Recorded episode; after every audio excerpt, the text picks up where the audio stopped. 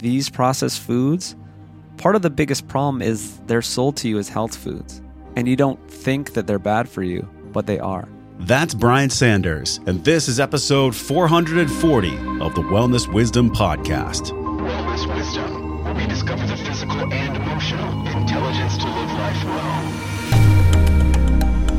How can we bring awareness and reverence to all the little mundane elements of our life? Wellness, I think, is a combination of understanding your own internal wants, needs, and desires. If you really want to take guidance from your soul, you have to be ready to realize that many of the things that you're asking for guidance on, your ego has some kind of an addiction to or an investment in.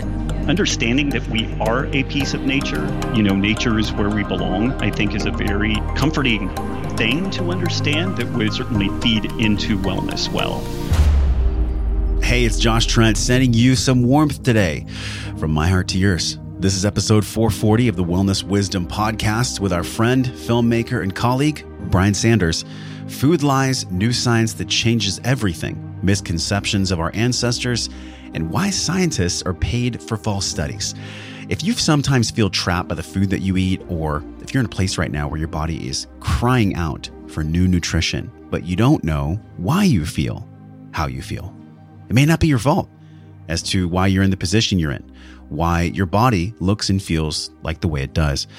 Today, we're exploring with our featured guest why your intuitive food signaling mechanism has been blunted on purpose by the government's food pyramid guidelines and also the billions of dollars that are spent by big food corporations to take over your biology. Imagine that your hypothalamus and your leptin ghrelin mechanism and all the ways that your body tells itself it's full. Imagine that's a beautiful system that works perfectly if you just follow the signals. But when government and when big food gets involved, they literally can hijack your signals of how you're full and how you're hungry. Now, listen, I know that sounds pretty severe it was the first time I heard it. I think it was 2008. And I was like, that can't be true.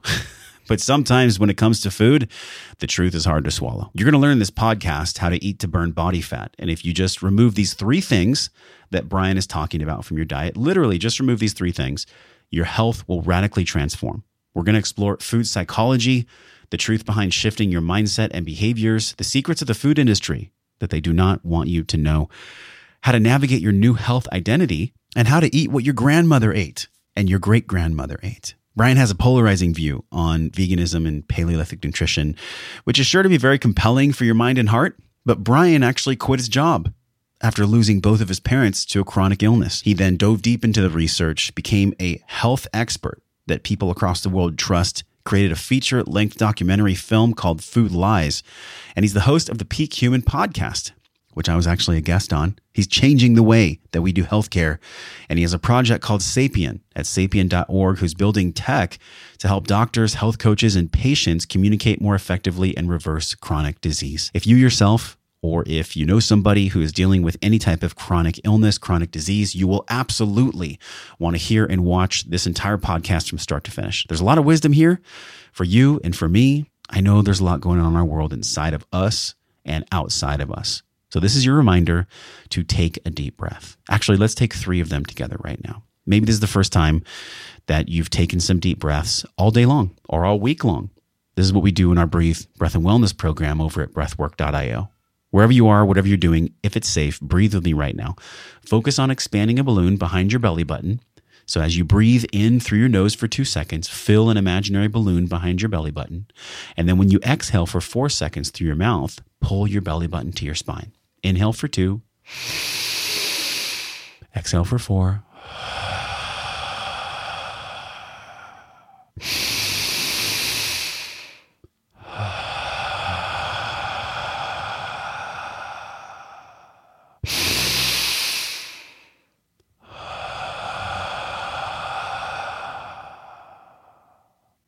It's a wild world out there.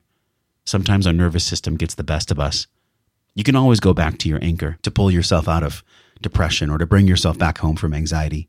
Your breath is the anchor, but we have to know how to use it, when to use it. I built this breathe program to guide you towards clearing chronic stress using your breath in a three week guided program. I traveled the world for four plus years. I spent a month in Thailand learning about breathing techniques that will shift a human being from fear to love, from anxiety and depression to calm, focused attention. If this year has already been stressful enough for you, or Maybe you're just seeking relief. You just want some relief that your nervous system is asking for. Today, I'm going to give you a gift. This is 25% off the entire program. It's already cheaper than you taking your family to dinner or going out on a weekend, but I want to give you zero excuses. I want you to feel greater levels of peace that I have felt and embodied myself. Just go to breathwork.io, use the code podcast25 to save 25% today for the Breathe Breath and Wellness program at breathwork.io and join me so I can guide you towards these techniques that'll help you be better at stress for the rest of your life. Everything we talk about today is found at joshtrent.com forward slash 440. Also, every single product that we talk about, all the things that I eat and that I drink and my family eats, and that we should all be eating and drinking and consuming for greater wealth, greater health, greater wellness can be found at joshtrent.com forward slash store. You get upwards to 40% off all the products that I talk about on the show, and it's just an easy place to start remembering. joshtrent.com forward slash store. Now let's dig into the lies and the truth when it comes to the food that we eat. Brian Sanders, welcome to the show. Josh, I'm so glad to be here. This has been a long time coming. I, have rescheduled maybe three or four times. So this has been marinating. This conversation's been marinating. So many people know you as the director of a film that's coming out that we're going to go deep into. It's called Food Lies. So today's going to be interesting because what I want to do with, with your expertise and your knowledge mm-hmm. is, uh, yeah, I do want to understand what's truly going on with food packaging and with the lies that you know, basically big food has been pumping for multiple generations here. Well, not generations, but decades. But I also want to talk about the solutions because I feel like so many people out there, they, they know, quote, quote, what the mainstream media has been telling them about food, whether it's like low fat is good or high carb is good. But let's talk about how you even got into this world mm-hmm. because you were a mechanical engineer. So very like logical and linear.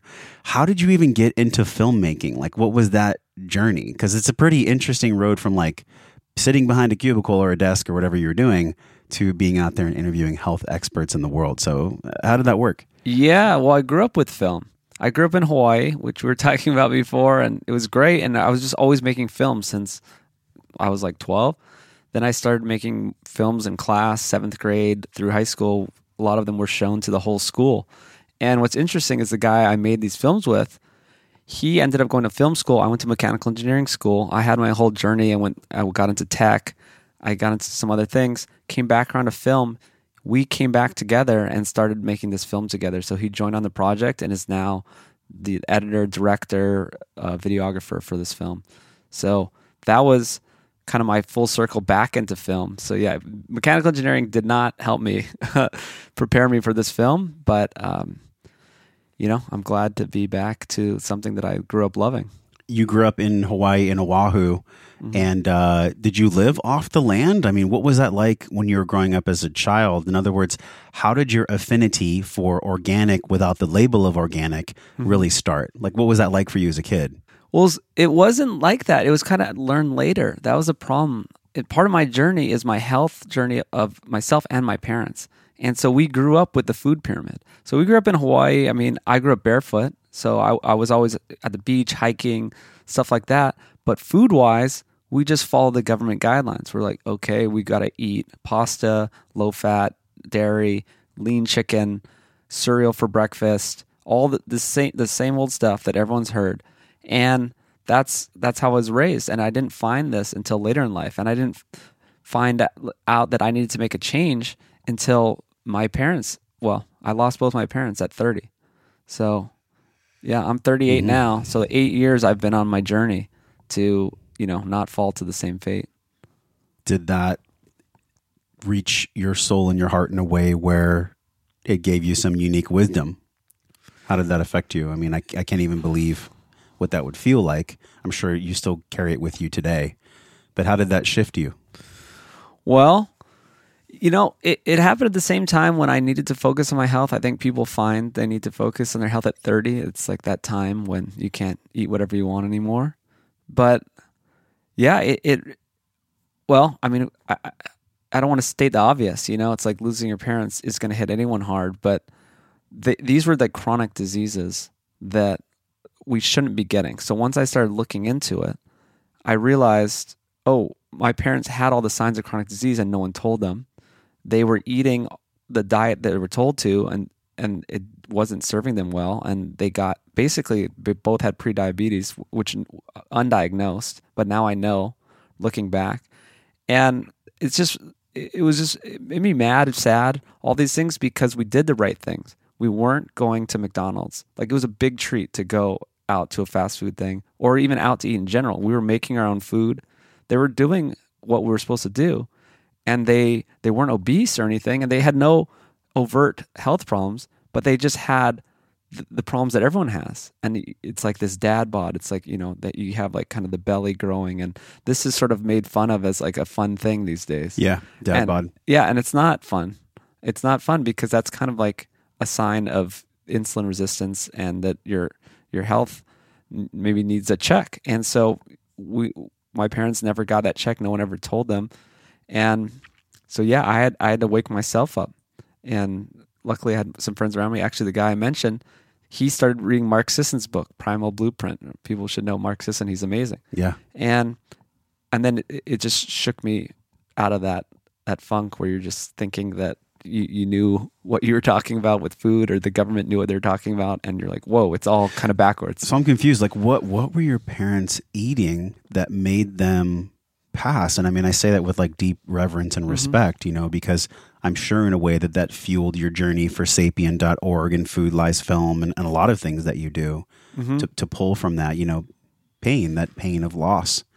well yeah so they they were just eating all the processed foods really. So that's the thing. We weren't eating junk food you know? Like they were not like my dad i guess he did go to some fast food restaurants once a week but my new thesis is that these processed foods part of the biggest problem is they're sold to you as health foods. And you don't think that they're bad for you but they are right? So it's like some people who have poor health or are very overweight they know it. They're like yeah but i love popeyes and i eat fried chicken all the time and that's my thing. Or like yeah but i just don't want to stop eating this junk food. It's delicious. But that wasn't the case with them so that's that's why why I got so passionate about making this film is because I wanted to tell people that y- you you think you're doing the right thing and you're not.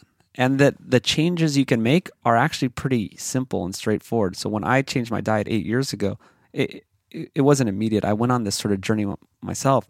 But i made very simple changes and my health completely changed. My body composition completely changed i i didn't have allergies anymore i didn't have joint pain i didn't have acid reflux uh, some of these long-term injuries I had, like you said, I was in a cubicle basically doing engineering work, overuse injuries. Those finally went away when I finally changed my diet, and all I really did was just switch from the most. I just took out the most processed parts of my diet, like bread and all these just refined grains and sugars. I just took them out, and I just replaced them with something else. You know, it's it was so simple. It wasn't like I did some crazy thing, or it's like I've never, you know, ate a cheeseburger ever again. You know, I still eat che- a cheeseburger but it's like I, I, I won't go out to like a bad restaurant and eat you know something fried in oil very often or i can make it myself you know Yeah. so the, the changes are pretty simple and they add up to something very powerful where i complete i feel like a different person and so yeah i, I just wish i could have known this before so my dad was from cancer my mom was alzheimer's so it's not like we even know that these are related to diet that much, right? The mainstream, they're like, oh, yeah, that's just genetic. I'm like, Right. I mean, yeah, that's definitely genetic as a, a component in this, but it is not just genetic. Like, I have the same genes, and my whole goal is to not express those genes and fall to the same fate. You know, I have old, how old were they? Not old. I mean, 70, 67. Yeah. Yeah, like they young. were they were a bit older for parents because they were both on their second marriage but yes they weren't they weren't like really old Mm. I mean, th- to me, like this is so. I guess you could say impactful because my mom's in her seventies and my dad's close, and I I can't imagine what it would be like to have not just one loss, but it was the same year. I mean, they they left your life in the same year. basically so my mom had alzheimer's so it's it, like so she was in a sense gone you know what i mean like Yeah. eh, eh, within that same year and, and then from each year, she's basically completely unresponsive. You know, after a certain time, so gone. Yes. Yeah. And that looking back was right around the time you said you shifted the way that you ate. Were you eating in the same way? I mean, were you having like the garlic bread and and the pasta? Like was that your yeah diet at that time? i what but in a good way i was making my own foods too I, I remember this i was going to work at the engineering thing and i would like take like a bagel sandwich and then you know i'd make all this these big like pasta and rice dishes and it, looking back and lean meats and i was avoiding red meat it, it was seriously the same thing that everyone's told to do and i was always athletic and, and i wasn't like super obese or anything but i just wasn't in good shape you know what I mean? I was, I was again, I was doing all the following all the rules. Just my body completely changed when I just made that switch. So it's hard though with health because some people can eat those foods and it, it does sound reasonably healthy and maybe they can be okay until they're not. I feel like a lot of the nutrition world, it's so heady, it's so intellectual, where you have, you know, people like Chris Masterjohn and Robb Wolf, and you have all these really intelligent people. Diana Rodgers, they were just on the Joe Rogan show, actually. Yeah. And and there's a lot of intellectual education when it comes to food. This is what you should do, this is what you should not do. From an intuition standpoint, what does it look like for a human being with natural intuitive signals to find the right foods, to eat the right foods? How do we even begin to teach someone how to do that with all the different distractions, whether it be food additives or flavoring additives? Let, let's start the conversation there because I think really the, the biggest lens we have here is this is the wrong war. We're fighting the wrong war. The war has been about oh my God, you're going to eat meat or not? Are you a vegan? Are you a vegetarian? It's just like the wrong conversation. The better conversation is how do we just have a diet that's free from oils, from flour, and from sugar? Because I think if we get rid of those three things, then people's natural intuitive signaling mechanisms are going to come back online. That's exactly it. And that's kind of the thesis of the film is well, a couple things. One is let's not get into dietary camps and let er, I was in a dietary camp in the beginning. I thought it was like low carb is like everything. All we got to do is go low carb, and then and it it helped me. But then I realized, oh no no, carbs aren't bad. It's the processed carbs that are bad. Or like we need to eat the right kind of carbs in the right context. Or if you you know can handle them, if you don't have type two diabetes, all this type of stuff. But uh, so so part of the film is yes, let's not get stuck in a camp. I, I always say a camp, no camp which is kind of a camp in itself, though. But it's you know, Yeah. uh, You're in a camp that's called No, no Camp. camp, exactly. Yeah, that's cool. uh, but uh, and another thing of the film, it, it, you're right on with fighting the wrong battle, and it, all we're trying to say is meat has been unfairly demonized for so long. The real enemy is processed foods. It's the sugar, the flour, the oil. These three ingredients make up like 80% of the grocery store. 80% of people eat are basically just different versions of sugar, flour, and oil put together with different flavorings and different combinations. And so meat always gets blamed. And if you you're talking about instincts and intuitive eating, it's like, well, what did we have for all of history? We didn't have the sugar, flour, and the oil, and we had the meat.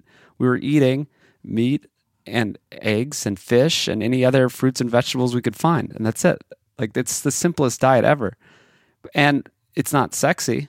Just to tell you know to tell someone, oh yeah, you just need to eat whole foods and avoid processed foods. Mm-hmm. Everyone's like, it's either they already know that and they're not going to do it, or it's just a boring message that they're like, yeah, I know, but I like cheeseburgers and pizza and ice Yeah. cream. there's that there's that knowledge and then there's the information war that's happening where no matter what is going on in the media we're just accosted with like low fat high fat low carb keto paleo i mean it's just nauseating actually. And i think really and i'm curious how you feel about this it, it we live in a world of media that makes money off of constantly shifting people's opinions back and forth. And actually it makes the most money by disconnecting people from what they know to be true, their natural signaling mechanisms, their natural awareness when it comes to food. And I think specifically for the parents out there, like, you know, I'm a dad, as your responsibilities grow, without the proper mindset and awareness, you're much more susceptible to being distracted and to being disconnected from yourself and your own intuition. So, what do you think about that? Yeah, actually, just posted about that today. That eh, the whole the whole world, all the industries, health, and systems are geared, and I call them tuned out people. People like you said, it's like people are tuned out for one reason or another. They're busy. No, no one's going to do all the research I've done. It's no one's going to do that. So they're just like, oh well, I just saw this commercial and it said it was heart healthy, or it's like, oh, there's this new superfood, and I'm like, well, why why is this a superfood? Like, if it's a berry from the Amazon, how the, humans didn't evolve in the Amazon. Like we didn't, we lived most of our life in Africa and, and Europe and all this stuff. Our not life, our our history, and so The Fertile Crescent is where The- we yeah. began. Yeah. yeah, it's like, where were these? Where were these acai berries back then? There's nothing wrong with acai berry. I mean, yeah, have some acai berries, but it, they're not going to like save your life. So it's it's these marketing. Yeah, you're right. The media that they're always playing with us. It's always kind of like dividing people, or like you have to have the next like cool thing, or the next scary thing, or the next whatever to get you to buy something. And yeah, people don't have enough time to figure it out. And I, yeah, I mean, I've made mistakes in the past. I've th- I and I drank kale and spinach and almond milk shakes for years and years, and I think I had some major problems because of it.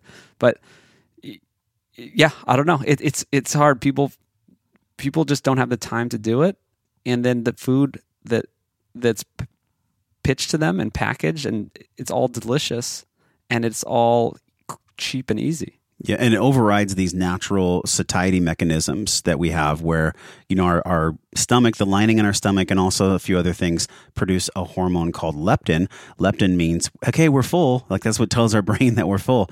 And then when we're underslept, when we're stressed, there's a lot of different things that factor into this. We produce more ghrelin, which makes us more hungry. So, can you share with people that? Because I think mm-hmm. that's really the deeper conversation about how the oils, the sugar, and the flour affect our natural full versus not full mechanism. Yeah, we're going to wrap this all in together. I love this. So, yes, so it's it's basically a discussion of satiety, which maybe people have heard of, maybe not, but it's a it's really a big part of what I believe in in nutrition. So, I, I think the calorie story is pretty worthless. Like to tell someone to just eat less calories, it's like, well, yeah, everyone wants to eat less calories, but how do they do that? Right? It's also it's just like, yeah, how do you become rich? Tell someone, you know, spend more money, Work spend hard. less money. It, it- it's it's like when people go work. You want to be rich? Work hard. Work It's like, harder. well, that's stupid, actually. Well, yeah, or spend less money than you make. Oh, yeah. Wow, Right, you're a genius. So, you you the discussion needs to be how do I eat less? How do I Yeah. eat less? And how you do that is you eat more satiating foods. Like all calories are not the same. So protein is not the same as energy. Energy is carbs or fat. So we need to be eating more protein. Protein keeps you full. Protein does it gives you your your um, hormones those signals of being full. And yeah, the the opposite, like a refined carb, especially sugar, ref, you know, refined grains. There's great studies that show they measured this where you can see they had different meals and the two groups ate the one meal with the the no carbs, one with the refined carbs. After three hours, the group that ate the refined carbs, their blood sugar went way up, their ghrelin went r- way up, and their perceived hunger was way up at that three hour mark. The group that just ate the meal with just protein and fat, none of that happened. No raised ghrelin, no raised per- appetite, and no raised blood sugar. So this stuff is pretty straightforward. It's just no one thinks about it, no one talks about it, and and I, I'm trying to get the word out there that it we, need to be talking about satiety. Most people want to lose fat, and also you don't want to lose weight. Losing weight could mean muscle, right? So we need to even go a step further in, in that discussion. Is if you're not eating enough protein, you could be losing muscle. So a juice fast, I think, is a terrible way to lose weight because you're just getting a bunch of sugar and you're not getting any protein. And so, yeah, you're going to think you lost weight because the scale went down, but there's studies that show you, you're losing muscle. So there's there's so much nuance here, right? So you need to know to lose fat, you need to know how am I going to be full so I can eat less energy, and still be full. Right? Mm, That's a, really, battle. That is a really good piece to pause on there. So, so how exactly do we do that? Because there's many compartments in what you just said, but but that one specific piece where we're actually eating for satiety.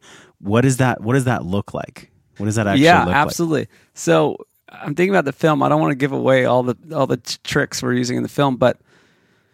You can tease us no, with, yeah, yeah, with the yeah. food no, lies film. absolutely. No, I'm not trying to keep secrets here, but to to lose fat and to eat to eat less but still have that satiety, you need to basically focus on protein and nutrients. We kind of split up food. Food is protein, nutrients, fat, carbs, right? And the, the protein and nutrients, I mean, we just call those nutrients, you know, minerals, vitamins, all that stuff. That's your building blocks. The fat and the carbs are your energy. So to lose fat and to be full, if you focus on the protein and the nutrients and you get all th- that you need, right? You need a daily amount basically of protein and nutrients and energy. Okay. So that daily amount of protein and nutrients is the most important because that's your building blocks When you say nutrients, you mean vitamins, minerals, Got it. everything else. Yeah. So to get that, and then so the goal of losing weight, if you, you're trying to get nerdy about it, maybe this is my engineer side. You need to get your targeted amount of protein and nutrients that your body needs to just stay, you know, have muscle and survive, and then eat less energy, right? So because if you eat less energy, then your body can burn your own energy, which is your own body fat, right? You have all this energy on your body. So the goal is how do you lose fat? Burn your own body fat. How do you do that? Eat less fat or carbs so that your body's forced to use your own body fat. But you got to keep that same amount of protein and nutrients eating. You need to eat that every day, right? Because this is what happens if you see, see vegan deterioration. There's a whole like video, uh, YouTube channel about it. Is if you if you're eating a vegan diet, you're not getting all the protein and nutrients you need. Plant foods, if you're solely eating plant foods without supplementing very very well, you're not going to get all those, and so the they they look emaciated. They look you know bad. They lose muscle mass. They lose bone mass. They lose their teeth. Even they lose their hair. This is what's happened. This is the opposite of what you want to do, obviously. So you want to eat this the the adequate protein and nutrients, but eat less energy, right? Fat or carbs. So what foods are those? So I'm getting to it, right? So what foods are these? These are foods that keep you full, and these are foods that give you the protein and nutrients. And these are basically animal foods and other whole foods.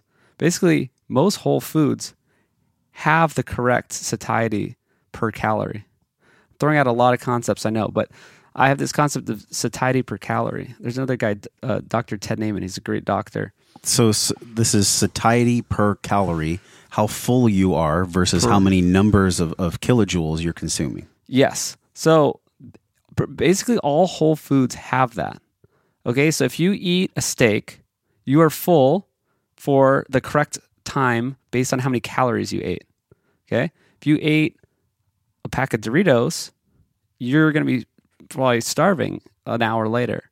It, it doesn't, or you know how you can just keep eating. You can't stop. It's it's literally their marketing slogan. You can't eat just once, one. Once you pop, you can't stop. You can't just eat one. Yeah. It's like it's like well, the reason that is is because you paid your food psychologists and food scientists two hundred million dollars last year or whatever it Yeah, is. yeah. I mean, it's an to- atrocious to, amount. engineer it. And a lot of people do great work on talking about hyperpalatability and stuff like that. I read the book The Dorito Effect, and Mark Schatzker's great. And there's all these other people talking about hyperpalatability. I'm saying it goes beyond that. It's not just that they're so delicious you keep eating it. It's because there there's no protein or nutrients, so that your body keeps eating because it's like, when am I going to get my protein and nutrients? That's why. So hyperbole is fine, but it's like, yeah, I, I don't think that's the biggest problem that it, it tastes great because a steak tastes really great. Yeah. But when I eat a steak, I eat enough and I stop, and then I'm I'm good. It's so crazy because I'm thinking about every dinner table in the world, and they're like, "Don't talk about politics. Don't talk about food. Don't talk about religion." It's like, why the fuck not? I have to say, like, I like talking about all of them because I like talking and connecting.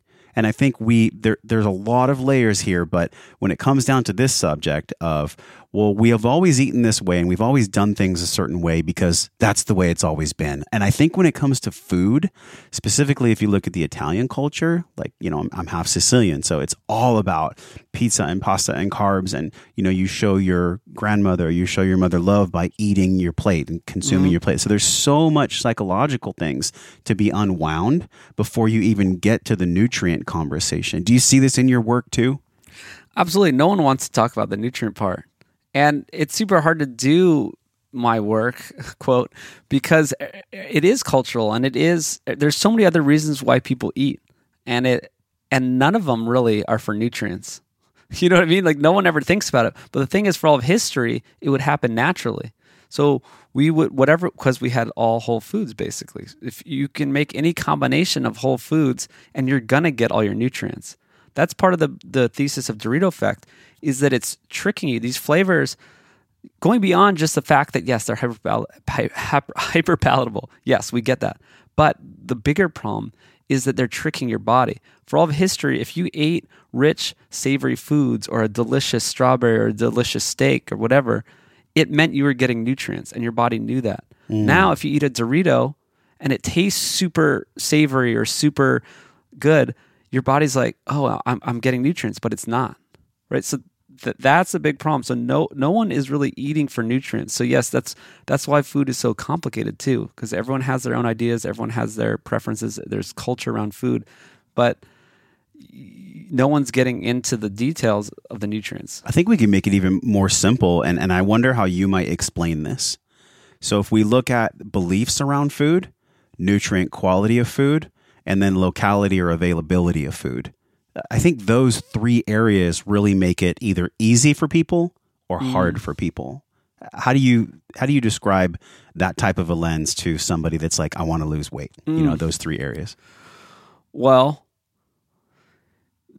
so yeah, oh, there's a lot to talk about when someone's trying to lose weight. You have to. I, I was a health coach for a bit with Dr. Gary, my business partner. I, I don't do it that much anymore, but I learn a lot, and a lot about helping someone lose weight is figuring out where they're at. What are what maybe even what type of eater they are. Are you can you abstain or can you do you need to abstain or can you moderate? You know what I mean? Can I, like I can have a, a little bit of ice cream once a week and it's great. Some people, if they have that little bit of ice cream, they're just going to go on a binge and go crazy. But let me pause you right there. Why is that? I, I, I think that's a, the personality types. It's either you can moderate or you can't. You know what I mean? I remember Gretchen Rubin talking about this two and a half, three years ago on this podcast, and and she said you're either uh, an upholder or I I forget the other type. You uphold things easily, or you're a or you're a moderator. And then there was one more thing. So somebody's gonna like shout it out right now. We're gonna link this in the show notes so you guys can watch it. But but she said for her it's easy. She just she can have crackers and cookies and all these things in her house, and it's like for her because she identifies as a personality type of upholding it's not an issue for her. It never even comes into her consciousness. Uh, Why do people that know that the food they should not be eating because it doesn't match their body? Like, what's the sabotage thing all about? What is that? I wish I knew. I don't know why, because I I've had a thing of chocolate in my house for like three four months. Like I remember buying it before Christmas because it was a, some like Christmas still in my house. Like I, I have like one every once in a while. I don't. I, I have no idea why that works for me and why some people would eat the whole thing the first day. I, I wish I I'm getting more into this the psychological side Yeah. like that's my my next journey i think because i need to get this film out and you know we really just need to like look at the basics and figure food out and then we'll say okay you can know all this but still not do it that's the second half that's a that's a whole nother can of worms it's, it's how do you I mean, I'll be straight up. I, I experience this right now. To the degree that I'm stressed, to the degree that I'm carrying extra added responsibility, and sometimes there's seasons in life, like a lot of parents when they first have children, there's natural weight gain. And I used to look at that and I'd be like, no way, it's not going to happen to me. But it did. And it's because of lack of sleep, sleep deprivation, increased ghrelin, decreased leptin, lots of things from a from a psychological and also like a physiological mm-hmm. perspective are going on. And I think about that first piece where I asked you about the beliefs. How do how do my beliefs dictate the foods and the quantity of foods that I eat and then also the way that I'm stressed or that I'm carrying my stress dictate the type of foods that I go to as well. Can you can you expand on that just a little bit?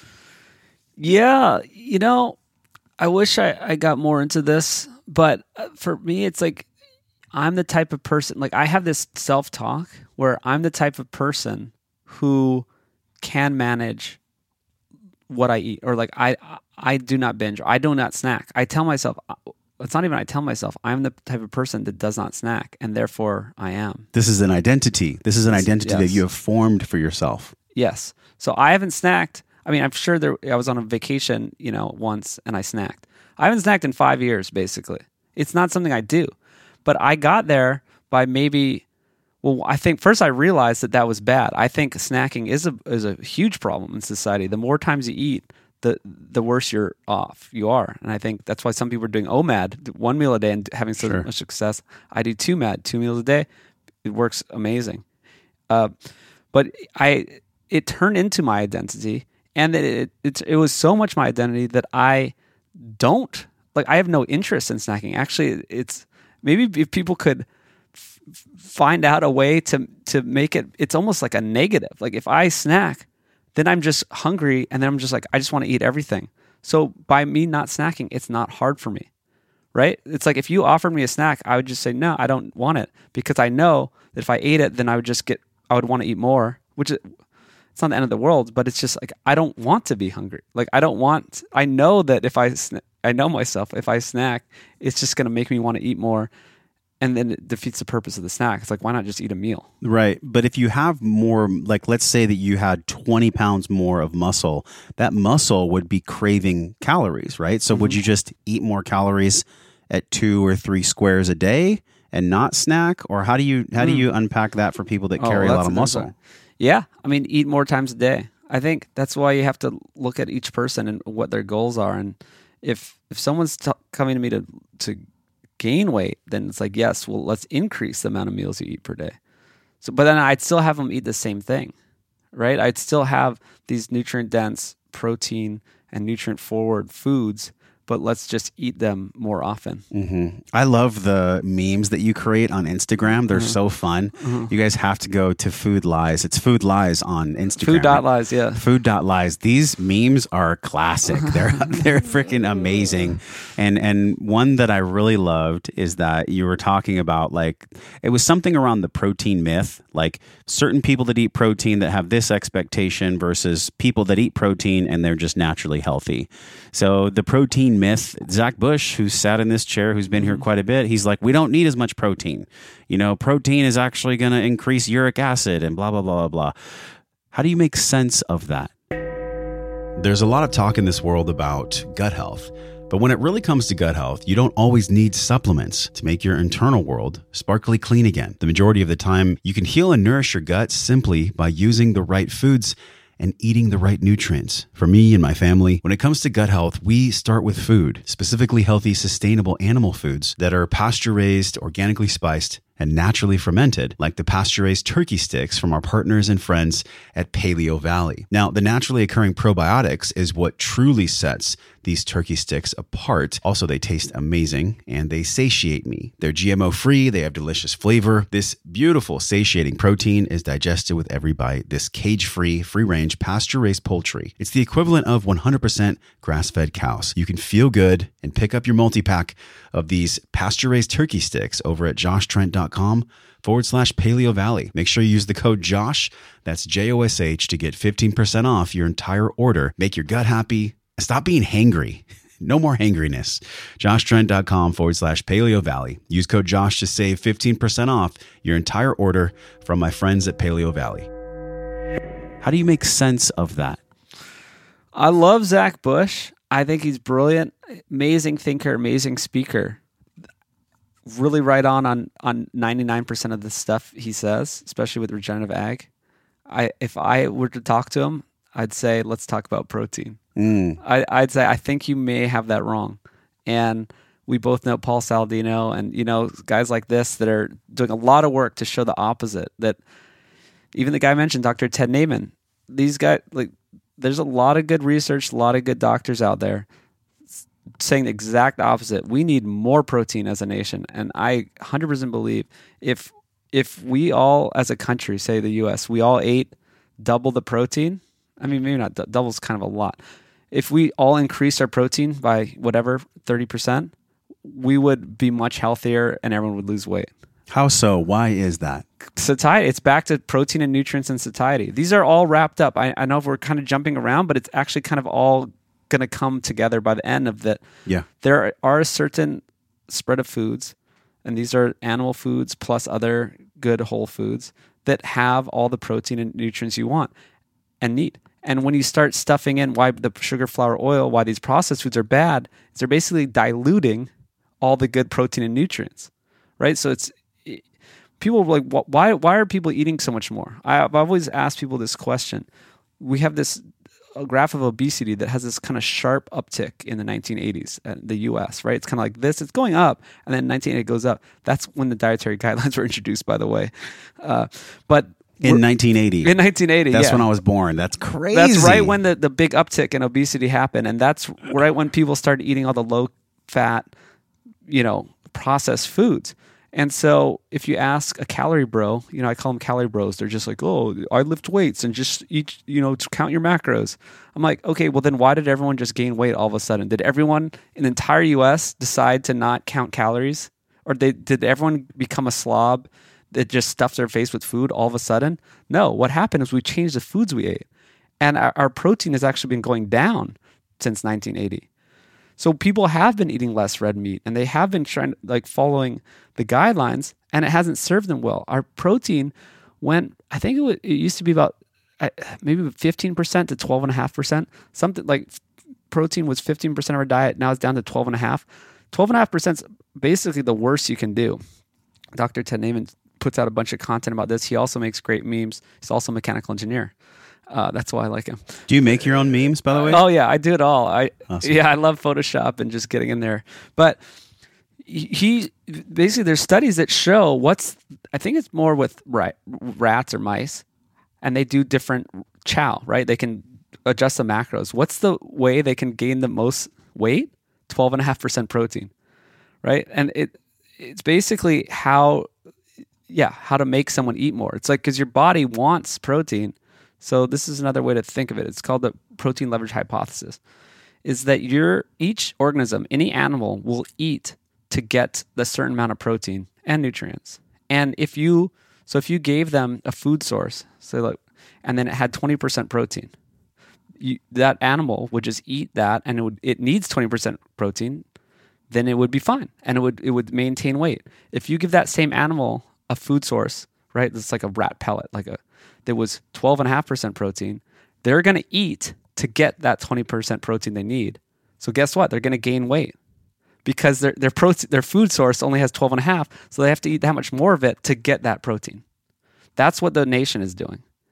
So if you so that's what changed. What changed is we have all these foods stuffed with sugar flour oil in them. All the packaged foods are low in protein and nutrients and so if you give a whole population a bunch of food with not enough protein they just have to eat more of it to get that protein and that's my explanation that's very simple of why we had this sharp uptick in obesity in 1980. It's also a really powerful business model. The profits in the processing. Yeah, I made a graphic and video about that. So, protein is the most expensive thing. So, it's at least shelf stable, most expensive, hardest to deal with. So, what are all the packaged foods? They're, they don't have protein. All the packaged foods, it's just like breads and crackers and biscuits and pasta. And it's all this stuff that's just a bunch of different combinations of sugar, flour, oil, or just carbs or whatever. So yeah, you're right. And the, the I go further with the profits and the processing. It's like why is our whole system the way it is? Well, if you can make a lot of money off of processing a product with a super high profit margin now. So I sell my company's nose to tail, right? We sell meat. It's regenerative meat. All the money goes into raising the meat.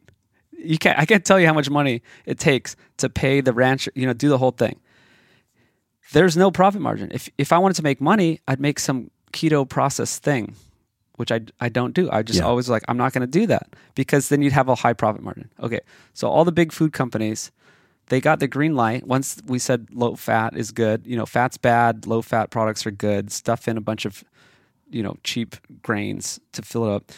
Market them, huge profit margin, and then it just fed the machine. Right? So then this machine just keeps they get so much money, they start funding studies, they do lobbying, they do marketing. You know, how many billions, trillions of dollars they've done in marketing, right? Just to push it. So that's it's no wonder we are where we are, right? Because if you look at these studies, it's like, oh, Mediterranean Mediterranean diet, you know, filled with whole grains is good. I don't have a big problem with Mediterranean diet, but it's like talking about oh, whole grains, this and that. It's funded by the pasta company Barilla. You know what I mean? Mm-hmm. Like all these studies are funded by these processed food industries. They have all the money. I grew up in San Diego, and I remember walking in the hallway in the nutrition department at San Diego State, mm-hmm. and I looked on the wall, and it said, "Funded by General Mills."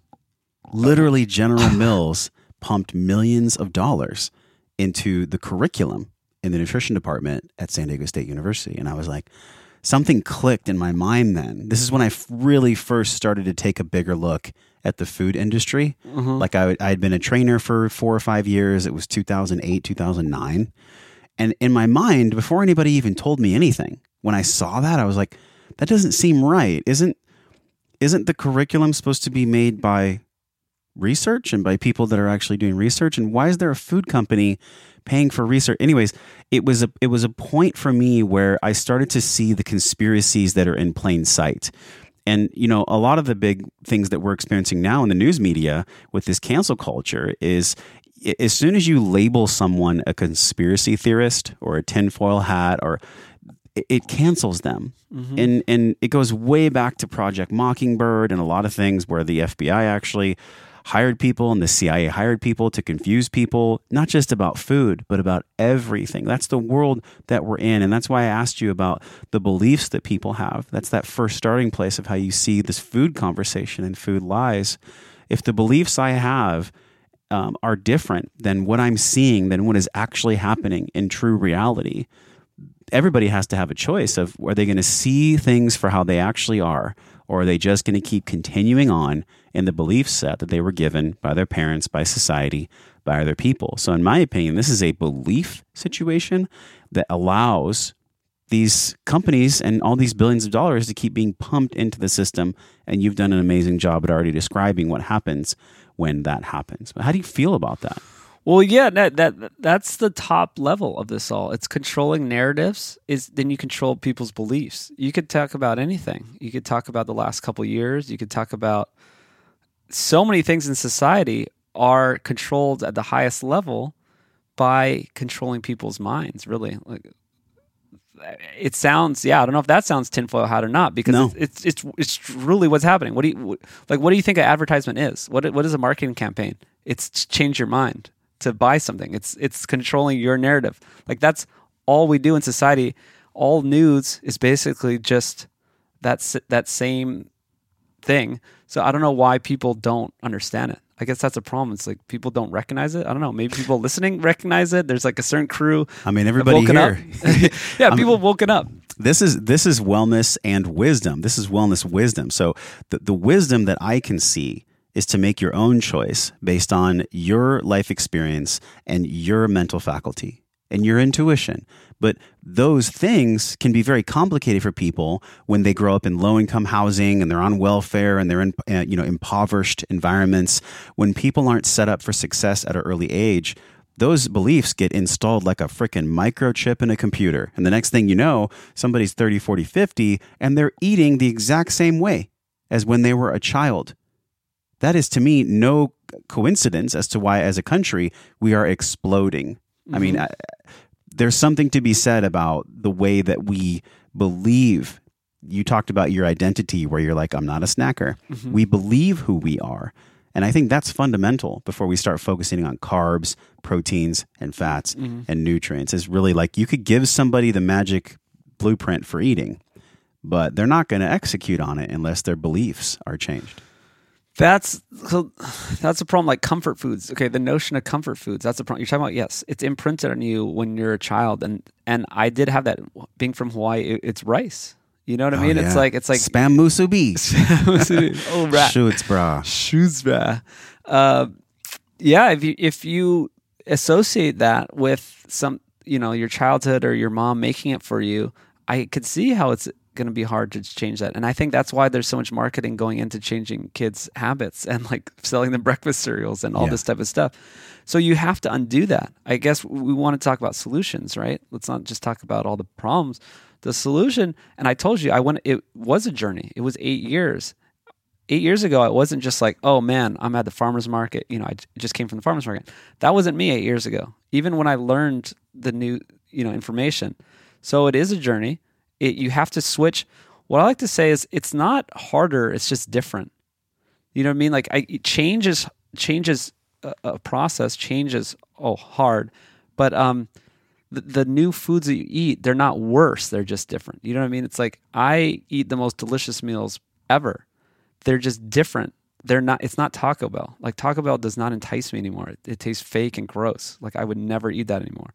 But so it's it's it's you still get to eat delicious food. You just have to go through that change process, if that makes sense, right? You have to like unwire all that old stuff, and it may be hard because you could have grown up eating whatever, you know, your mom's spaghetti or this lasagna or whatever. We, we went to pizza every. What, I love pizza. It's like yeah, but you can eat some. Well, you can eat pizza once in a while too. It doesn't even matter. But also, you can replace pizza with a delicious salmon with some whatever on the side if you just make that habit change. Rewire takes a little while, Yes. and then you you just find it just as delicious. So with with Sapien, you, you own sapien.org and Sapien is I guess you could say dovetailed into the the Food Lies film, right? Mm-hmm. Tell people about Sapien. How did that come through and what does that actually mean? I, I assume it's more ancestral Yeah, in its approach. Sapien, yeah, to me just means it's like how to live like a human. My podcast is called Peak Human. It's like how do we become peak human? And and sapien obviously goes back to our roots as Homo sapiens. And sapien is kind of the umbrella of all the projects that I do. And yeah, it's kind of my goal is yeah to be the apple of health. I'll just throw it out there. I, I've not talked about this publicly, but Apple does a great job. They're a worldwide no brand, and they do hardware and software. Yeah. My goal with Sapien is to do that. It's like not only are we going to give you the information about how to eat, but we'll you know we have doctors and health coaches, and we have the food too. We have like nose to tail. You know, we have the regenerative ranchers. So the I don't. There is no big name in health right now. Do you know a big name in health? Like uh, CrossFit, um, Whole Foods, the grocery store. You know what I mean? There's they're not big health brands out there, and I think there needs to be. And so yeah, I guess that's what Sapien is to me. Is well, like physically, that's what not physically, but you know, very straightforward. That's what it is. But really, what the concept is is going back to our roots and having the diet and lifestyle that humans are made for. And I think people listening probably know that. I'm, I'm sure just looking at your bookshelf, I know I know you're on the same page. Like I've read most of those books. It's like we just got the diet and lifestyle wrong. We have this modern convenience culture. Everything we talked about, processed foods, all this stuff. All you need to do is kind of undo that. We're not going to go back and live in caves, but we just need to live more like humans in the society that we're in. And it's not hard. I just went to the farmer's market. It it's right downtown. Like it's it's like six minutes from my house. I'm talking to Sam, who has his ranch out in Bastrop area. He's telling me how his animals are raised. You know, talking about the chickens, what they're eating. I'm getting the orange yolks. You know, delicious foods. That's not hard. It's not hard because you've made it a identity. I I, think guess I, so. want to go back to that because Yeah. that was the belief. And the other one of the other three that I asked you was about like food availability. So for people that choose, and this is a choice, you choose to live in New York City, you choose to live in downtown Chicago, you choose to live in Columbus, like and I'm sure those places have lots of opportunities and availability for foods that are healthy and more ancestral. But there there is this piece too, Brian, about food availability. You know, how do I get food? How do I afford it? This is really a lifestyle choice. You can't change micro unless you change macro lens. You have to change the way that you're looking at your life, change the outcomes that you actually want from an inside heart perspective. And then I think God brings the wisdom. You know, the wisdom is mm-hmm. provided once we finally choose that we want something different. And then when we choose we want something different, the wisdom starts starts showing up. We start making choices mm-hmm. that are aligned to that wisdom. Yeah, well, it is. I guess it goes back to the identity. I think it's a lot of self talk. I don't think about this stuff that often, but I realize once you bring it up, I'm like, oh, yeah, I do have this self talk. Or it's like, this is something that I do now. This Yeah. is my identity. And if you change that, it's so easy to, to have these new habits. And I don't think that it is that hard or that expensive to do this stuff, to get practical here. I think I spend a lot less money on food now. Uh, it, I think people spend way too much money on snacks and coffees and just like just food wise, like even just going out. I mean, I like to go out to eat. I just don't do it that often. It's like, yeah, fifty dollar meal, it was great, but it's like, well, that could have been a budget for like all my meals for the week. Really, like I don't, I don't Fifty bucks for a week for worth of no, food. uh, it's possible.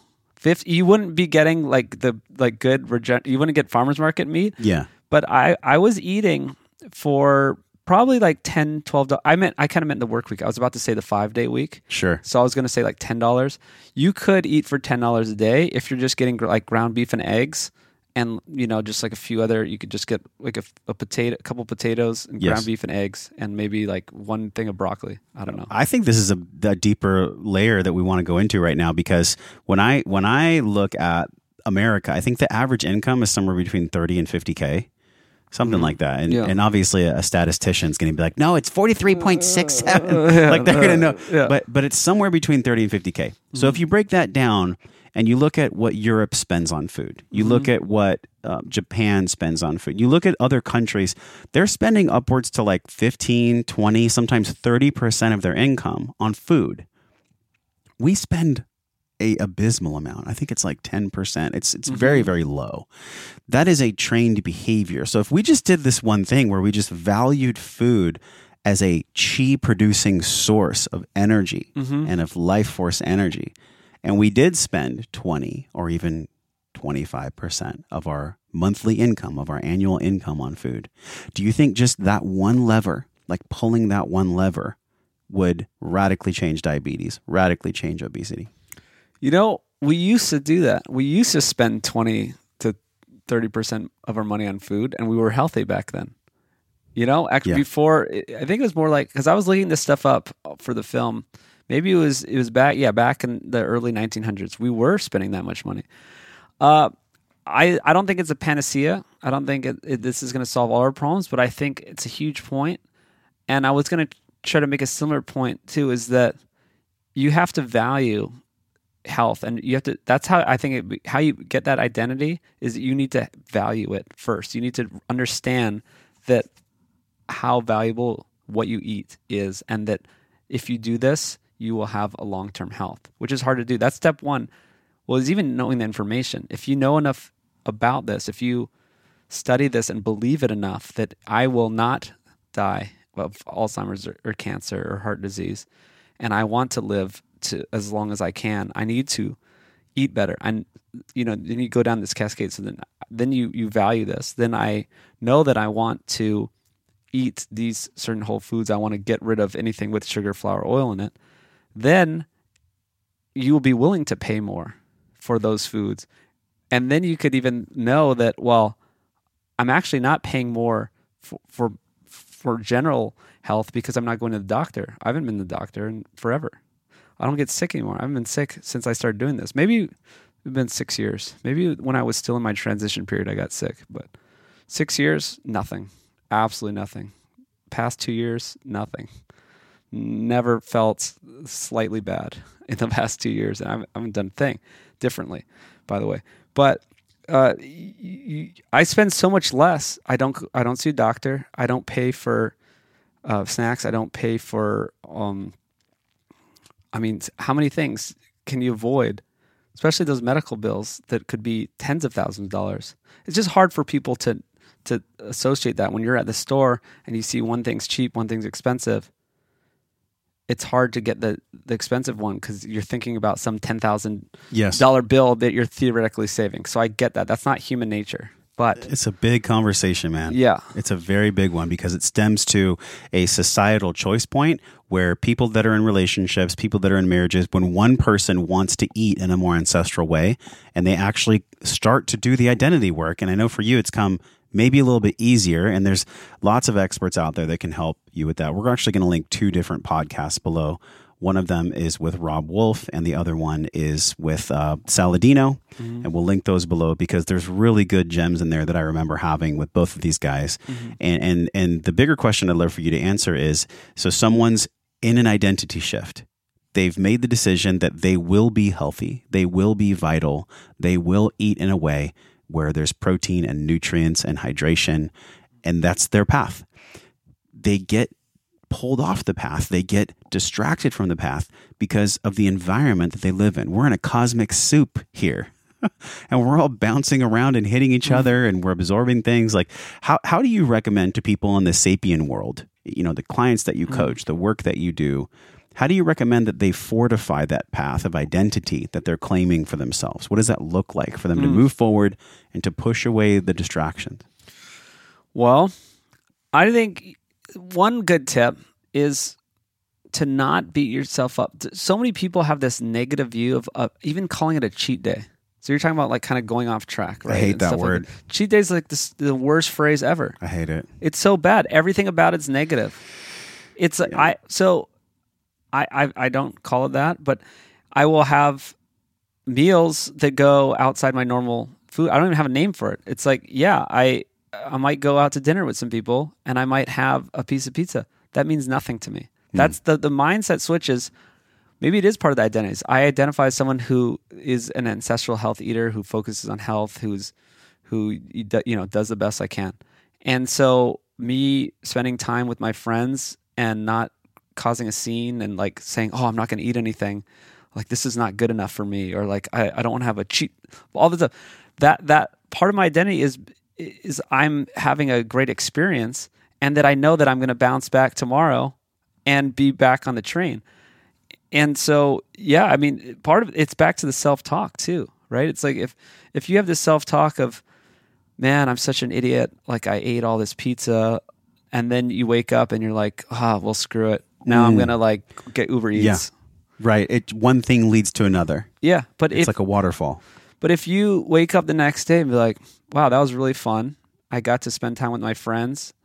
I didn't like cause a scene, you know, because I know people in the health world that will cause a scene and, you know, they go too far. And I'm just like, ah, this is causing you too much stress. And that's actually, I'm, I'm glad you brought that up because that's actually what makes people not want to eat healthy is because they don't want to be identified as somebody who has to be perfect all the time and goes out to the like a good dinner place and says, "Oh, can I just have like a piece of steak and like some tomatoes on a plate?" And it's just awkward, and they're Oh, dissecting the they're menu. asking and, like the chef, oh, but what kind of pan are you using for that steak? like, and it- like, it's just insane. Like, Yeah. just enjoy it. And what what I got from you is the next morning or after you've made food choices that are hedonistic or fun or whatever it is, Mm-hmm. instead of going into a shame spiral, have it be more of a celebration.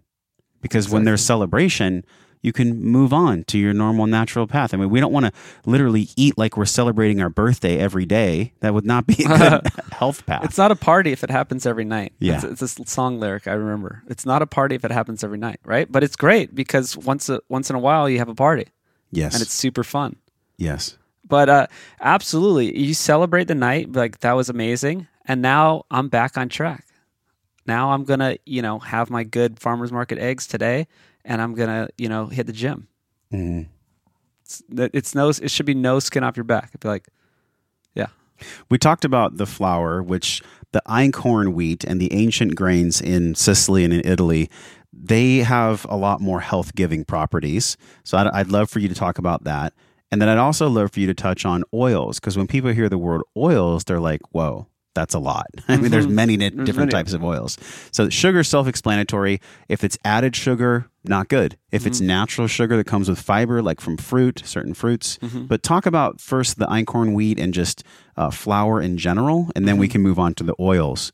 Sure. Yeah, it's the flour thing. So completely different food foods. If you think about what you would get in Italy if someone made you a piece of bread, they would be getting and probably an yeah an ancestral breed, a heritage breed like an einkorn. It probably wouldn't be soaked in Roundup, Monsanto's uh, glyphosate. Yeah. They have law. They have different laws over there. It would be probably handmade. it would be sl- probably sprouted. It, a sourdough would be fermented. You you know you use the yeast. It doesn't have the extra ingredients, and it's slow fermented, and it, it you have to ferment it overnight, and that gets rid of a lot of the anti-nutrients, and it actually gets yeah gets rid of like the glutens and stuff like that. Um, and yeah, it would be a completely different thing than a white bread or in even a whole wheat bread you get in a store. You get in a store in America, it would be monocropped, you know, glyphosate glyphosate soaked grain that would you'd start off with uh, hybridized, you know, for the biggest best yield. It would be have all these other ingredients in it. Another thing, preservatives, different things going on. It would not be slow fermented. It would not they they even if it was sourdough, they put in uh, I think it's like acetic acid. They'll put in some kind of acid to make it taste like it's sour, but it actually wasn't taking the time to actually do the fermentation process. It's fake. It's fake sourdough. It's fake sourdough. I'm telling you, Dr. Bill Schindler, he's a great guy. I've interviewed him many times. He talks about this a lot. So you're not you're getting completely different food products. One they they both seem like bread. They're completely different, and, and Dr. Bill goes into this in great detail. One is probably completely fine, right? In in Italy, you're eating some bread, and apparently it's fine because a lot of people in Europe are doing a lot better than us. And the one that you get in, in the package, yeah, it's completely different, but they're just called the same thing. Same thing with cheese. If you're getting like a real cheese compared to a fake processed American slices cheese that's made from soybean oil, completely different thing. That's why if food is so confusing, right? Or even carbs. Like people think, oh, carbs are bad. Like, no, you have to, they're completely different things. If you're talking about the bread compared to like a sweet potato, those are completely different. And I've even measured it. I had a CGM for a while and I ate a sweet potato and yeah, my blood sugar went kind of like this and back down. I ate a piece of bread, shot straight up, very high, you know, and then it came down slower.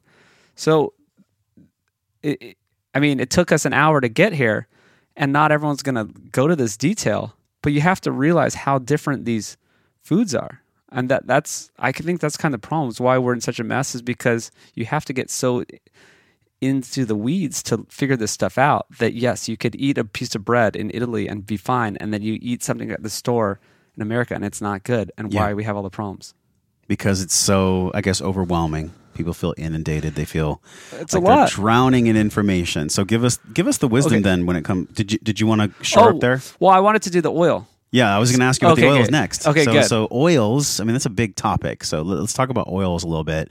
Omega three, omega six, olive oil, avocado oil versus seed oils. This podcast is brought to you by our trusted friends at Organifi, the creators of the Organifi Gold, my number one turmeric lemon balm and superfood adaptogen bombshell that, trust me, will make you sleep like a baby. I know this because I use it on the regular. Not only is this one of my top sleep supplements I use personally, but also it helps my nervous system and my stomach calm down at the end of the day in the evenings especially if I've had a stressful day. I know you have those too because you're human. and because we're human, the best thing to do is take loving care of the human body, starting with quality sleep, not just quantity. This is going to allow you to have the highest quality of life possible. So if you've been struggling with sleep, give this superfood adaptogen powder, the Organifi Gold, a test drive for a special deal over at wellnessforce.com forward slash Organifi. O-R-G-A-N-I-F-I, wellnessforce.com forward slash Organifi. Pick up a 30-day supply, give it a test drive. If you don't like it, you can send it back, but no one's ever done that. as far as I've heard. 20% off is the biggest discount you'll find over the entire internet. We're grandfathered in. These savings are for you. Head over to wellnessforce.com forward slash Organifi and use the code WellnessForce. Share this with your friends, your family, and anyone who wants to drink the gold and sleep well oils i mean that's a big topic so let- let's talk about oils a little bit omega-3 omega-6 olive oil avocado oil versus seed oils Yes. Again, if you just you just hear oil's bad, you're not going to know. It's you have to get into the details. So, vegetable oil is pretty much all bad. It's kind of a euphemism. Uh, they it's good marketing. They're like, "Oh, vegetable oil, it's healthy." What really what they are is seed oils. So basically, all the vegetable oils are different seeds. I mean, grains are seeds, like wheats are seeds. Like all these things are seeds. Uh, you know, corn oil, soybean oil, all these things are actually seeds. The good oils are fruits. So that's the easy way to think about it. Olives are fruits, actually, right? Because olive has a seed. Coconuts are fruits, and avocados are fruits, right? Avocado is a seed. So you're not eating the seed, we're eating the fruit around it. So the good oils are the fruit oils, not the seed oils. So olive oil, coconut oil, avocado oil. Those are the good oils. Everything else is bad. They're highly processed. There's like a 16 step process to even create them. Right, these seed oils they go, they ha- they have like hexane solvents and like de- it's Oh insane. my god, we're gonna link so you guys click right now. Uh-huh. We're gonna link a video that I saw on YouTube. It has millions of views and it shows how they make these seed oils. It is disgusting. Is it the how it's made? So it's an I old think show. it is. I It is the most. Di- watch right here. It is Yeah. the most disgusting thing you've ever seen. So I used to watch that show as an engineer growing up. How it's made, it's an engineering show. So the link I'm I'm because I looked this up for the film. We're gonna squeeze it in the film too, and it it it's like super old school. It has the 80s, 90s Yeah, music, and it's like this sludge, right? It's a sludge, it's so disgusting. brown black sludge. Yeah, don't eat the oil. So just know this is actually kind of the leading hypothesis to what's going wrong in our society. If you're really talking about what foods are the worst, and a lot of people believe it's the seed oils. I'm sure Saladino brought it up on his show and some other people. Yes. So, and I and I agree because if you look at even statistics, I know it's hard. You can't really look at population, you know, epidemiology. It's it's not very good, but it gives us clues so we can look further, right? But then if you look at the epidemiology of what we were like, where we're getting our calories from, and our obesity curves and disease curves, it the the seed oils is the one that correlates the most. They both rise in the same way, and even like some, the people are eating less sugar. So like we were eating a lot of sugar, and then people got the message to eat less, and people are eating like kind of less carbs. Like people kind of got the message, but the seed oil, the calories. Psh, it's like all the, the the nationwide you know reliance on seed oils or calorie consumption is is just obesity disease, and and so why that is is yeah more nuanced story. Well i mean you just think logically like why would i want this 16 step process of like some little seed that no one ever got oil from traditionally and why would that be good for me? When you could get you know you just step on some olives and you get olive oil. Yeah. Right? Yeah, yeah, yeah. like that that or animal fat. Like we would we always had animal fat. So you don't even have to go into the details of the science to understand that there are healthy fats which are animal fats and fruit oils which we always ate. And there are unhealthy versions that are modern and processed. But if you want to go to the next level i, I won't go into too much detail but yeah you're, you're kind of talking about the omega 3 to omega 6 ratio or just in, in our diet in general and uh, yeah, these seed oils have a very high omega 6 ratio. So, this is a polyunsaturated fat. Some people just think we shouldn't be eating as many polyunsaturated fats anyway, as a whole. Like, you don't want a ton of those. You'd rather have saturated fat or mono, which is funny because that's what they told us not to eat for so long. But um, yeah, like ancestrally, we would never have gotten that much omega 6 in our diet. And we've studied all kinds of cultures around the world. Um, Dr. Chris Knobbe does some great research on this, has some great presentations, looks at all these people who are still living like the Sukasente or the Tokelauans. There's also the Tsimane kind of there. These are these populations still super healthy, still kind of on their native diets and actually are high carb, right? So they're eating what they have around them. And they so they eat fish or animal foods. They eat a whole bunch of potatoes or tubers or uh, taro or something. If you're, if you're talking about like the sucasente i think it's them because you know they're island. Um, they're getting their omega-6 they look at their omega-6 it's it's like a couple percent right? So it's like they're eating uh all these animal foods which of course are healthy. They're eating all these carbs but they're super healthy because they don't have the seed oils. They have no access to these oils, and they have a very low omega six in their diet. You look at American; some of these Americans have just wild. I don't. I don't want to spit out the wrong numbers, but it is like thirty to forty times that amount in in their diet, and we've never had this before. What does the high omega six do when you're eating too much omega six? What happens physiologically? it I mean, down to your mitochondrial level, it's it's it's just not natural. It throws off your cells. It throws off your mitochondria. Your mitochondria where you produce energy. Um, I mean, we don't have like it's not like super definitive on on why it's bad, and I'm sure there is some science that I could look up, but it it's basically just your body always needs the correct ratios of certain things, even water. You mean like even water to electrolytes? You need to have electrolytes when you drink water. I mean, if you just chugged like three gallons of water right now, that would be bad for you Yeah. you would dilute all your electrolytes and you i mean people can die from drinking too much water so the easy way for me to not have to spit out science that I, i'm not looking at right now and i have not memorized is that it's just not what your body needs these are well it's, it goes into your cell membranes too like these polyunsaturated fats like they are they are not stable so they're they're highly oxidized which is part of the problem and they're not stable so if your cell membrane your cell membrane wants to be rigid and saturated fats are that and when you have all these polyuns the high omega 6 basically your cell walls aren't rigid and it causes a lot of problems hmm. Okay, I mean, there's like lots of information out there, but that is a really important lens that you just gave us. We talked about the sugar, we talked about the oils, we talked about the flour. From a food lies perspective, like what did we miss? Because I think I think this is such a literally this conversation's an onion. I mean, you Oh, could, yeah, you we could go forever. You could go Yeah. forever going back and forth. But can you give us the distilled wisdom, like from thirty thousand feet in the Mm-hmm. sky? just speak to someone right now that is taking that first step they're they're seeking wisdom you know they, they really they're drowning in information and knowledge mm-hmm. but they're seeking some wisdom okay speak to them right I'll, now I'll try to do that. So, I, I like the ancestral lens. I, we talk we talked a lot about ancestral diets, and that's how we know humans can be healthy. We know we got here. We know we thrived. We used to be taller. We used to be have bigger brains. We used to have thicker bones. We used to get less sick. We didn't even have chronic disease until around 1900. I've been looking stuff up for the film. In 1935, there was this one report. There was only 7.5% chronic disease. Now we're up to almost 60% chronic disease. So just in 1935, this wasn't that long ago. So the first thing people need to know is we were healthier back then. Even before, I mean, I know sometimes throughout history we didn't have enough food and there were some problems with nutrition or we're trying to live off of bread. All we had was bread. And yes, we were shorter and we weren't as, as healthy.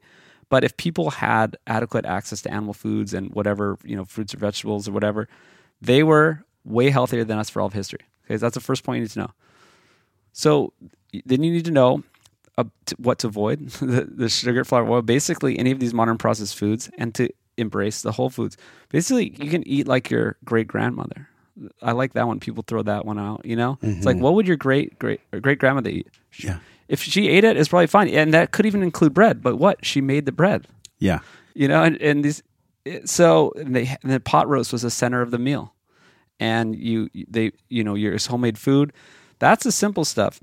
If if you want to zoom out to the food lies stuff or the food lies film in general, like we could go back to the, the war, fighting the wrong war. I think that's a big message just to get out there is that there's been so much demonization of meat. There's it's been this ep- this war on fat forever. I think people finally are kind of warming up to the that saturated fat's not bad because there have been a lot of good studies that show this. But there's still this incessant push against meat in the media. Now, you know, so once they they try to hit the health side, and maybe that's not working anymore because there's actually other studies that show that meat's completely fine. And there was a re- really recent study that says that in, worldwide it increased longevity. People who ate meat actually lived longer, which is a very new study out of uh, Australia. Uh, so then they try to move to the climate stuff, right? So they, so they're, they're just attacking meat on all sides. when It's- you say they who do you mean they well, it's any big industry. Anyone, it, I- to me, it's all the people that have profit to be made. If you don't eat meat, you have to eat something else. It's like for for their stuff to be good, meat has to be bad. so like the investors in beyond burger are pushing this hard But every everyone, because all all the big food companies, big manufact uh, pharmaceutical, everyone benefits from people eating processed foods. So th- that's why there's this big push. It, it's it's a huge huge industry that e- that e- people don't even realize how much it hits. It hits everything, even healthcare. It's like oh, so so there's there's a reason why it's it's a scapegoat. You know, you you know Diana and, and Robb. You know, they made the film Sacred Cow. Like the the whole thing is it's a scapegoat, right? The cow, it's like the scape cow. It's like eh, blame has been put on the cow when it's actually the processed foods. That's like the biggest message. That's what i was talking about. The raw, we have to fight the wrong enemy, fight the right enemy. We've been fighting the wrong enemy the whole time, and look where it's got us. The chronic disease and obesity is rising every single year. That's because we're fighting the wrong enemy. If everyone's saying, "Oh, we got to eat less meat," every year it's getting try, trying to get people to eat less meat, eat less fat, and we're just getting sicker and sicker. I'm telling you, if we had a war against sugar, flour, oil, which is basically all processed foods, I think that would turn around. Like we would not, we would be fighting the correct enemy. People, we're talking about it's hard for people to change. Oh, it's fast, it's easy, it's delicious, it's cheap, right? That's a problem. But if everyone knew how bad it was, if there was a world, okay, how much did people's lives change last years? People, when the powers that be give a message and spend 100% focus on giving that message, they can make worldwide things happen. They can change people's lives drastically. We know that. We've seen that. So now we know. So if, if they if there was a worldwide campaign, every single news story, everything it's like you can't the processed foods are going to kill you. It's going to be slow. You're not going to know it, but it's going to get you in the end. These is they're not healthy. It's empty calories. It's low in protein. Whatever. We had this insane campaign against processed foods and said, guess what? We're wrong. Meat is a health food. Fat is a health food. Eggs are great for you. Cholesterol doesn't matter. If we, I mean, this is of course never going to happen. If we had this worldwide campaign, it would make change and people would actually make change because they would know that it would help them. Right now, it's just, they're just like, oh, I don't know. Well, I'm not eating meat. So that's good. Hmm. You know what I mean? It's Yes. like, oh, yeah. it can be overwhelming and I, I loved how you just took a breath right there because that is exactly we did some breath work before we started this podcast and honestly like i'm right here with you guys i'm i'm in the journey i understand the challenges the responsibilities i just want to paint a quick picture and this picture is what if just out of curiosity because i think real change comes from curiosity not just from anger not just from pushing against something so if i was asking myself a curious question and i said okay what would my life look like for me to spend 5 to 10% more of my monthly income on nutritious foods, on whole foods, on animal based foods, and fruits that are good for me? What would I have to let go of? And just out of curiosity, I'm not saying you have to do it. I'm not saying this needs to like happen today, but just in your next journal prompt, in what you're doing when you leave us with this podcast, just write that down and just marinate, meditate on that. Like, what would it look like for me to spend 10% more of my of my monthly income on highly nutritious foods? I'm curious what I would have to let go of if I did that. What would I have to let go of? Maybe it's things that I know are hurting me anyways. Maybe it's going to the bar. Maybe it's doing activities with friends that I don't really care about. Whatever it is, the money's there. It's not that the money's there. We can spend billions of dollars on pumping vaccines around the fucking planet. Meanwhile, children can't drink water. I think it's like 3 billion people don't have access to clean water, some ridiculous number. Mm-hmm. And also, people are starving. This isn't a, a abundance issue. This is a choice issue. This is an issue of can I pause? Can I self reflect? Can I know myself? Can I know what I want, my values? And can I design a life that's actually in alignment with that or not? And I bet you that is the most uncomfortable yet radical transformational conversation that we could have individually and as a collective. So I just want everyone to sit with that. Be curious in your next journaling session. As, we wrap this conversation, man, uh, it's been absolutely incredible because mm-hmm. a lot of the things you've presented, you've done it from a way where you cut through the clutter. Mm-hmm. Like you said, we could have done a lot of different layers of the onion here, but I loved this interview so much because you really made things more simple for people to understand. And I really appreciated that. And the wisdom that you might share with us about living our life well. What is that to you? If you had to define wellness, what does Brian Sanders believe about wellness? How would you define wellness? Mm. Living like a human and i think there's five pillars to living like a human and like i don't think many people do any of these really and one is the food we eat. The, so yes, eating actual, actual real human food, which rarely p- people do. People want fast, cheap. You know, we we just mentioned this all movement, right? We we- we didn't even talk about that, but of course everyone knows about that. I think that the outdoors with the sun, whatever those you can combine those. That's what I do. That get in the vitamin D. I'm getting outside. It's the sleep. This is stuff that everyone should know. Uh, I'm very focused on sleep. I don't remember the last time I didn't get eight hours of sleep. It is one of the biggest focuses of my life. That's because you're not a father. well, yeah, yeah. it's but I used to not get sleep. I used to have my engineering job and I'd stay up till midnight and the alarm was off, you know, going off at 5:30 in the morning. Yeah. Now it's a number one priority. And then the fifth pillar is what we're going to talk about next with with your podcast when I interview you is the stress, the emotional, everything else. That Yeah. whole I don't even know if you might have a better name for it, but that is if you get those five pillars of being human down, you are set. And and so little people even think about those things. I mean, people in this community maybe Yeah. do, but but these and also I'll do I'll, I'll say one more thing. I don't, I, you these are the five most human things. You cannot hack these five things. Right? People are looking for a hack or to cheat nature. You can cheat nature in other ways. I use example of like flying a plane. That, I mean, that's cheating nature. We're like getting, you know, from A to B in like an hour instead of like a 10 day walk. You can't cheat these five things.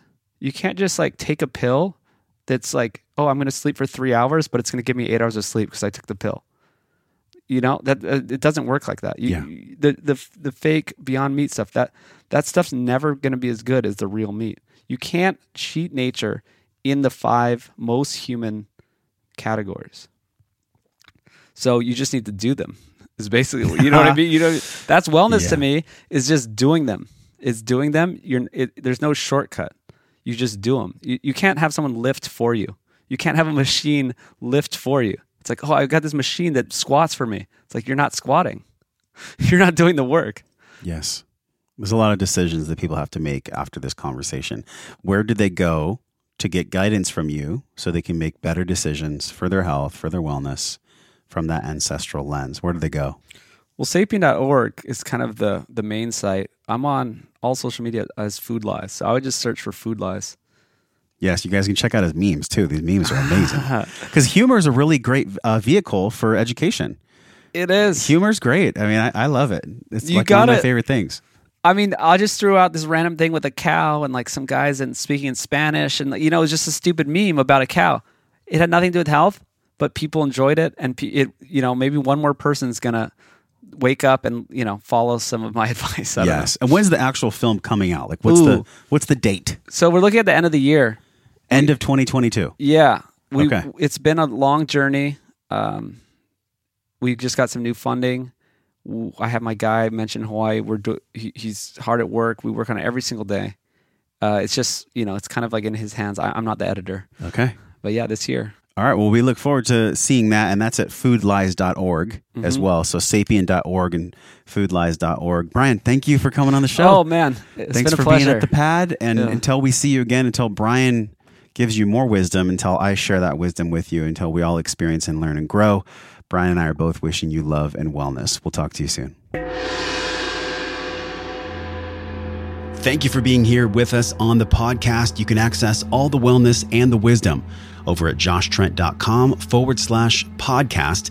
You can get every single thing you need to access all the wisdom you have inside of your body and heart and soul right at joshtrent.com forward slash podcast. If you want to be coached directly by me and be a part of this thriving Wellness Force global community, just go to joshtrent.com forward slash M21. Start your journey today. Get the M21 Wellness Guide with six science backed practices that'll help you, body, mind, and soul, start your day with the right intention and the right mindset so your physical body can give you love back. That's joshtrent.com forward slash M21. Start today. I'm waiting for you. You have the community right here, right now at your fingertips. You just have to have the courage to take the first step. joshtrent.com forward slash M21 to get your free 21 day, six part science backed guide.